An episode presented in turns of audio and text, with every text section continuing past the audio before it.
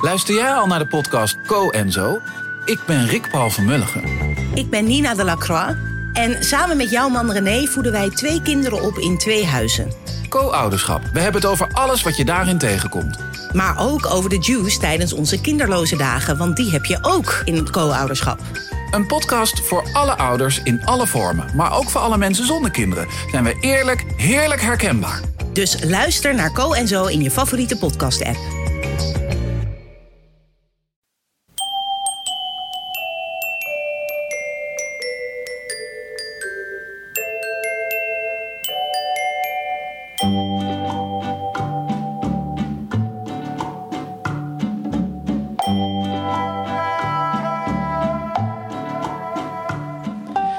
Welkom bij aflevering 93 van de Echt Gebeurd podcast.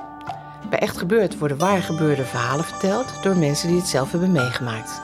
Deze week is dat een verhaal van mij, Eva Maria Staal. Het thema van de middag was Tussen de regels.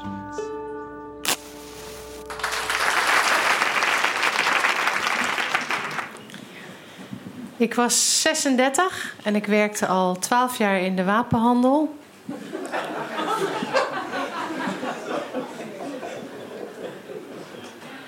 En ik wou daarmee stoppen. Ik wou daarmee stoppen. Het internationaal wapenbedrijf waar ik voor werkte verkocht groot en klein defensiematerieel. Dat betekent dieptebommen, kruisraketten, maar ook handvuurwapens. Eigenlijk alles wat een pacifist nodig heeft om zich te verdedigen tegen een niet-pacifist. Ik hield van mijn werk. Ik hield heel veel van mijn werk. Ik houd van techniek. Een wapen is een mooi stukje techniek. Ik hield van techniek. Ik hield van het snelle leven wat ik leidde. Ik hield van het geld dat ik ermee verdiende. En ik hield ook van het soort mensen waarmee ik zaken deed. Dat uh, waren vaak hooggeplaatste militairen of technici. En um, die deden gewoon vaak wat ze beloofden. Voor zover je dan in het witte gedeelte van mijn handel je bevond. Uh, ging je grijs of zwart, uh, dan werd dat wat lastiger. Maar um, als je aan NATO-landen leverde, nette NATO-landen... zoals Frankrijk of Engeland... Of, dan kreeg je te maken met hooggeplaatste militairen. En die mensen die, die, die, die, die waren eerlijk. Die waren eerlijk. Um, Um, ze deden wat ze beloofden. En uh, ze waren wel, het waren wel wolven. Het waren, het waren ook wel, het waren wel leeuwen of wolven. Ze hadden tanden. Ze beten er ook soms wel eens. Ze hapten er ook wel eens mee. Ze beten wel eens. Maar als er een geschil was geweest, werd het altijd met open vizier uitgestreden. De sterkste won. En daarna werd er ook niet meer op teruggekomen. Ze kenden geen wrok. Ze kenden geen jaloezie. Het was makkelijk werken met die mensen. Uh, ik moet nog bijzeggen, ik ben zelf absoluut niet tegen het gebruik van wapens. Ik weet niet hoe dat komt. Misschien heeft het te maken met het feit dat ik uit Rotterdam kom. Mijn ouders zijn destijds door Duitsers weggebombardeerd uit hun huis. Die verloren binnen een minuut alles wat ze hadden. En die waren maar wat blij dat daar later Canadezen, Engelsen en Amerikanen waren die met alle hen ter beschikking staande wapens een eind maakten aan de heerschappij van de Duitsers. Toch wilde ik met het werk stoppen om twee redenen. Ik uh, was al een poosje bezig met een adoptieprocedure en mijn uh, ik mocht binnen, al te niet al te lange tijd een baby op gaan halen in China. En mij was ook verteld dat de baby uit China niet al te gezond was. Die zou zodra ze in Nederland was nog een poosje in het, uh, om te beginnen een poosje in het ziekenhuis moeten liggen. En ik dacht van ja, ik heb hier nou zo lang op gewacht. Ik geef gewoon mijn baan op. Ik ga voor dat kind zorgen. En er was nog een reden, en die is mij later pas duidelijk geworden. Dat was toen niet zo um, heel erg pregnant. Het speelde wel een rol. Ik vond het toch moeilijk om een kind te hebben wat opgroeide en wat dan later zou vragen: wat, wat, wat doe je voor de kost? En dat ik dan moest zeggen: Nou, mensen maken soms ruzie, er is soms oorlog en mama verkoopt de spulletjes die die mensen dan nodig hebben. Let wel, ik zeg dat niet omdat ik moeite had met mijn beroep. Ik heb net gezegd, ik schaamde me niet voor het feit dat ik wapenhandelaar was. Maar ik was niet degene die mijn dochter van haar onschuld wilde afhelpen. Dat moet je zien. Uh, je gaat ook niet aan een kind van vier vertellen... Sinterklaas heeft een baard, er zit een, reepje plakband aan. Zo blijft dat zitten. Sinterklaas bestaat niet. Je gaat ook niet zeggen...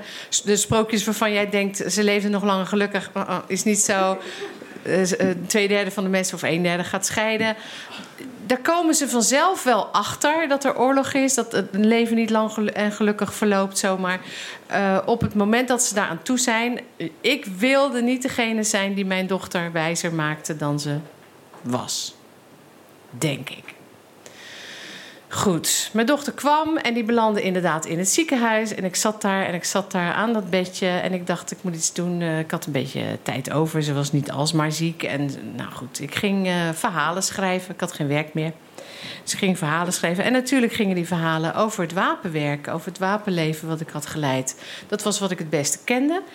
Daar kon ik het mooiste over schrijven. En het duurde niet zo heel erg lang of iemand las die wapenverhalen. En die iemand kende iemand met een literair tijdschrift. En die kende weer een uitgever. En eer we twee jaar verder waren, was mijn dochter bijna genezen. En ik had een roman geschreven.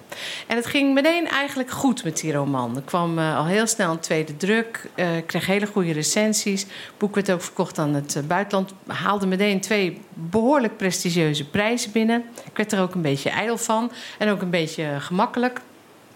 En uh, uh, toen het goed ging met dat boek, zag je ook dat er een behoorlijke publiciteitsmolen op gang kwam. Ik werd voor een aantal dingen uitgenodigd. Ik mocht uh, een interview komen doen met Martin Simek. En ik mocht met Tonko Dop voor de VPRO, die heeft een boekenprogramma. En ik mocht door Sven Kokkelman geïnterviewd worden. En ik mocht ook naar De Wereld Draait Door. Maar eerst mocht ik naar het boekbal. Ik was nog nooit naar het boekenbal geweest. En op dat boekenbal overkwam mij iets wat ik niet direct kon plaatsen. Ik was op het boekenbal en ik stond in het midden van de Schouwburgzaal. Ik wilde net gaan zitten. Het voorprogramma zou beginnen.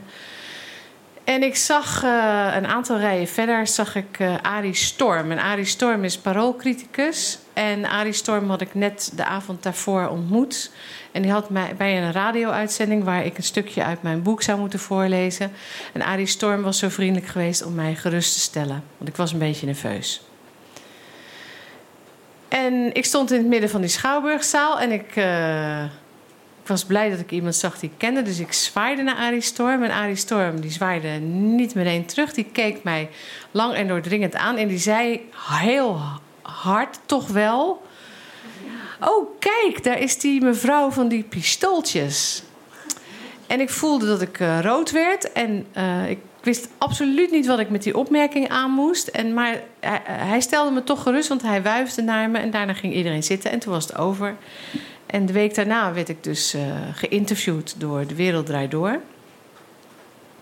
Ik moest bij Claudia de Brij komen. Ik, ik lag in de make-up.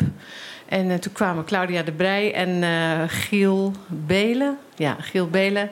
Die kwamen naar me toe en die zeiden: Je hoeft helemaal niet nerveus te zijn, want het is hier hartstikke gezellig. En uh, je, hoeft, je, je, hoeft nergens bang voor te zijn. Het is leuk hier. Nou goed, dus ik uh, zat daar en ik werd geïnterviewd. En dat ging eigenlijk best goed. Want ik, ik, ik, uh, en, en, en, ik was inmiddels gewend, dat moet ik eigenlijk nog vertellen. Er waren wel wat meer interviews geweest. Ik had eigenlijk gehoopt na dat boekenbal dat ik geïnterviewd zou worden over de inhoud van het boek. En ook over hoe ik dat allemaal zo had opgeschreven.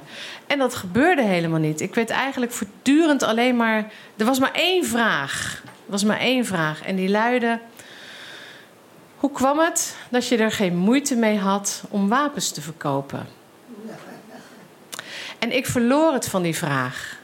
Ik verloor het keer op keer van die vraag. Want ik begreep die vraag niet. Ik voelde me als. Het was eigenlijk net alsof je aan een olifant die zijn hele leven al een slurf heeft vraagt: hoe is dat nou, zo'n lange neus? Of, of, of dat je aan een vis vraagt: uh, mis je dat nou niet, benen?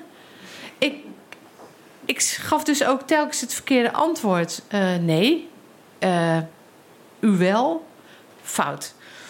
En elke keer kwam die vraag terug. Het ging helemaal niet over het boek. Het ging over mij. En het ging over met name het feit dat ik zo amoreel was geweest om wapens te verkopen. Goed. Dus ik zat bij de Wereld Draait Door. Ik was helemaal gerustgesteld door met name Giel Belen. En uh, nou, ik, ik, kwam die vragen ook best wel door. Ik was inmiddels toch een beetje aan gewend dat het op de man gespeeld werd. En, uh, en Claudia de Breij is hartstikke aardig. Die deed dat ook wel goed. Nou, ik was het eigenlijk zonder kleerscheuren doorgekomen. En uh, nou, het was klaar volgens mij. En ineens uh, ja, komt die Giel. Die had de hele tijd uh, klein brilt in een hoekje gezeten. En die, en die, die had nog een laatste vraag of zoiets. En die, die veerde een beetje op en die zei... Maar eigenlijk ben jij dus gewoon een doodordinaire moordenaar. En ik gaf meteen antwoord. En ook meteen het aller, allerdomste antwoord dat je kunt geven. Ik zei namelijk, jij ook. Want uh, als in oorlogstijd jouw huis in de fik wordt gestoken, je vrouw wordt verkracht en je baby onthoofd en ik sta op de hoek met een Kalashnikov, schiet jij ook.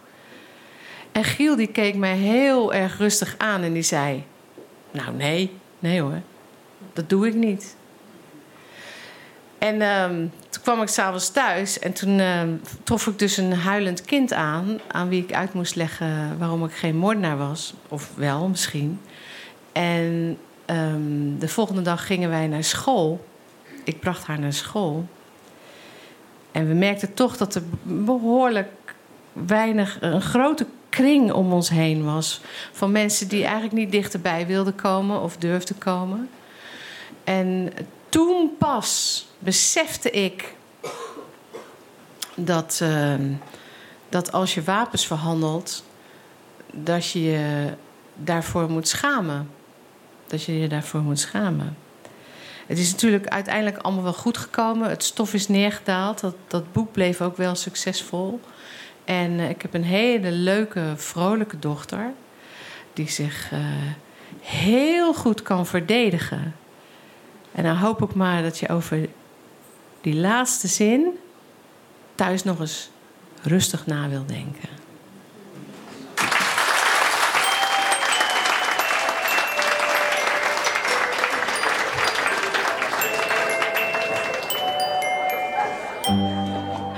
Dat was ik, Eva Maria Staal. Ik ben schrijfster en doe samen met Pauline Cornelissen, Micha Wertheim en Rosa van Toledo de redactie voor Echt Gebeurd. Echt Gebeurd wordt elke derde zondag van de maand opgenomen in Toemler, onder het Hilton in Amsterdam. Heb je zelf een bijzonder verhaal te vertellen of wil je er gewoon een keer bij zijn? Ga dan naar www.echtgebeurd.net. Daar kun je je ook inschrijven voor onze nieuwsbrief. Echt Gebeurd komt tot stand met steun van het Stimuleringsfonds, Comedy Train en onze redactie. De techniek is in handen van Nicolaas Vrijman. En onze redactie, dat zijn Paulien Cornelissen, Micha Wertheim, Eva Maria Staal en Rosa van Toledo.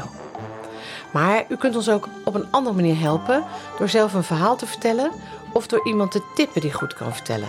Geef ons een goede waardering op iTunes, like ons op Facebook of volg ons op Twitter. Dat hebben we allemaal hard nodig, want hoe meer mensen van ons weten, hoe meer mooie verhalen er bij ons verteld kunnen worden. Na deze aflevering gaat ons theaterprogramma even met vakantie. Wel er steeds nieuwe verhalen op deze podcast. We zijn er weer met nieuwe verhalen en dagboekfragmenten in het theater na de zomer, vanaf half september. Kijk op onze site voor meer informatie. Bedankt voor het luisteren en woorden of kogels, het maakt allemaal niks uit.